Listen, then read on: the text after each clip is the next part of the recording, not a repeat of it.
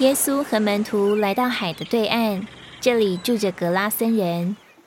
才刚下船，就有一个被乌灵附着的人从墓地里出来迎着他。那人经常以墓地为住处，他常在坟地和山中喊叫，或是用石头砍自己。人们曾多次使用脚镣和铁链想要捆住他，竟都被他拔掉弄碎，没有人能制服他。当他从远处看见耶稣，就跑过去拜他，大声喊着。至高神的儿子耶稣，我与你何干？我指着神切求你，不要叫我受苦。因为耶稣曾对他说：“乌灵，从这人身上出来。”耶稣问他：“你名叫什么？”“我名叫群，因为我们众多啊。我拜托你，不要叫我们离开这地。”在那地山坡上，有一大群猪正在吃食物。不然，你打发我们到猪群里去吧。我们好进入他们里面，去吧。乌林立刻出来，进入猪里面。那群猪约有两千，就这样闯下山崖，投入海里，都淹死了。放猪的看到，就跑去告诉城里和乡下的人。听到的群众纷纷赶来一探究竟。来到耶稣那里时，他们看见从前被群鬼所附的那人。现在身穿衣服，正神志清醒的坐着，他们就害怕。看见这事的，便将鬼妇之人所遇见的和那群猪的事都对人述说。人们恳求耶稣离开他们这里。耶稣上船的时候，那被鬼附过的人来恳求要和他同在。耶稣不许。你回家去，到你的亲属那里，将主为你做了何等大的事。并怎样怜悯你，都告诉他们。那人走了，就在低加波利传扬耶稣为他做了何等大的事，众人就都稀奇。在神眼中，猪是不洁净的。格拉森是充满污鬼以及群猪的地方，没有一个正常人愿意在那里定居下来。然而主特地到那里赶出鬼妇之人的群鬼。并且清除了养猪的污秽事业。今天不信主的人，原则上就像格拉森人一样，受到鬼的影响，有份于不洁净的活动和罪恶的娱乐。他们需要主耶稣来赶鬼，清除所有不洁净的活动。而我们是神的子民，不该放猪，而该为神牧羊，以合适的祭物献给神。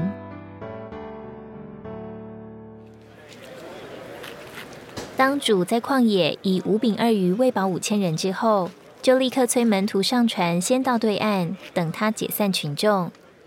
群众散了以后，他独自上山祷告。到了晚上，只剩他还在那里。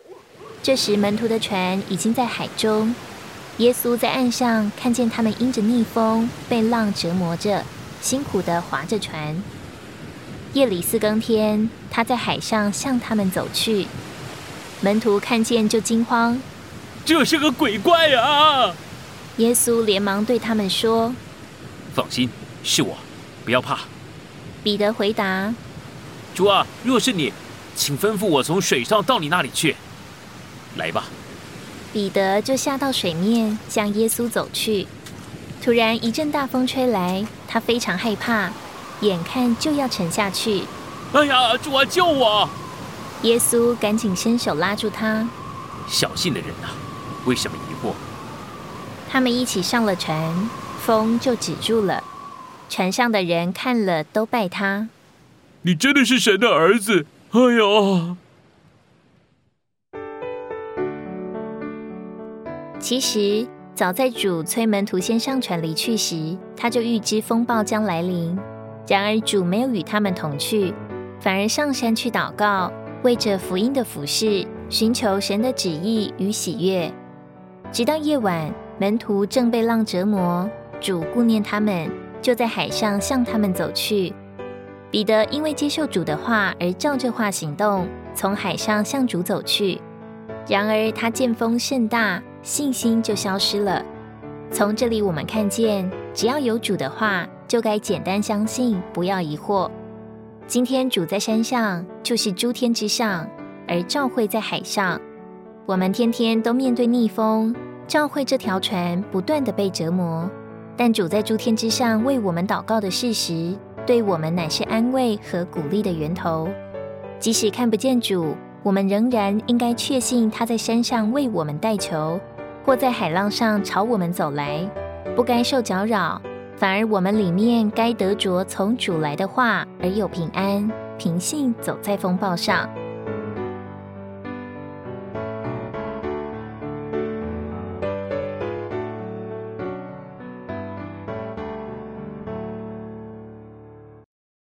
耶稣离开加利利，退到推罗西顿的境内去。有一个迦南妇人从那地出来，喊着：“主啊，大卫的子孙，可怜我，我女儿被鬼附的很苦。”耶稣一言不答。门徒前来求他：“请打发他走吧，他在我们后面一直喊。我奉差遣，不过是到以色列家迷失的羊那里去。”耶稣回答。但那妇人仍然不死心，来拜他说：“主啊，帮助我！不好拿儿女的饼丢给小狗。”主啊，是的，就是小狗也吃主人桌子上掉下来的碎渣。夫人，你的信心真大，照你所愿的给你成全吧。他回家时，只见他的女儿躺在床榻上，鬼已经出去了。这迦南妇人是一个典型的外邦人，但她凭着信来求主为她赶出女儿身上的鬼。她称主耶稣为主，这还是基督的神性；他称他为大卫的子孙，这还是基督的人性。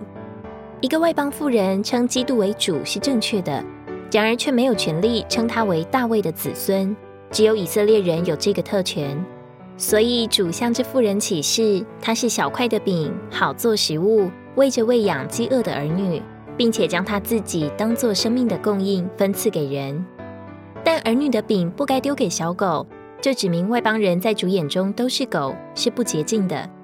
迦南妇人却没有被主这样的话激怒，不但承认，还抓住主自己说的话，认为主既然已经被他的儿女，也就是犹太人弃绝。就成了桌子下的碎渣，做了外邦人的份。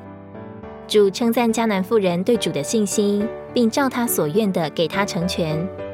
这事例不仅告诉我们主能赶出鬼，更启示主是微小的饼，甚至是桌上掉下来的碎渣，做我们的供应与享受。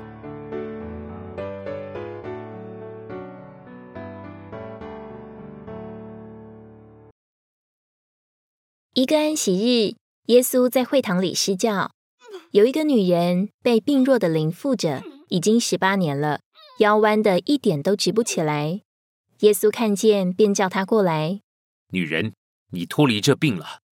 说着，就用两只手按着那女人，她立刻直起腰来，就荣耀神。因为耶稣在安息日治病，管会堂的便气愤的对群众说：“有六日应当做工。”在那六日之内可以来求医，在安息日却不可。主却回答：“假冒为善的人呐，难道你们个人在安息日不解开槽上的牛驴牵去饮吗？何况这女人本是亚伯拉罕的后裔，看呐，他被撒旦捆绑了十八年，不当在安息日解开他的捆锁吗？”听了这话，一切敌对耶稣的人都羞愧了。众人因他所行的一切荣耀的事。就都欢喜。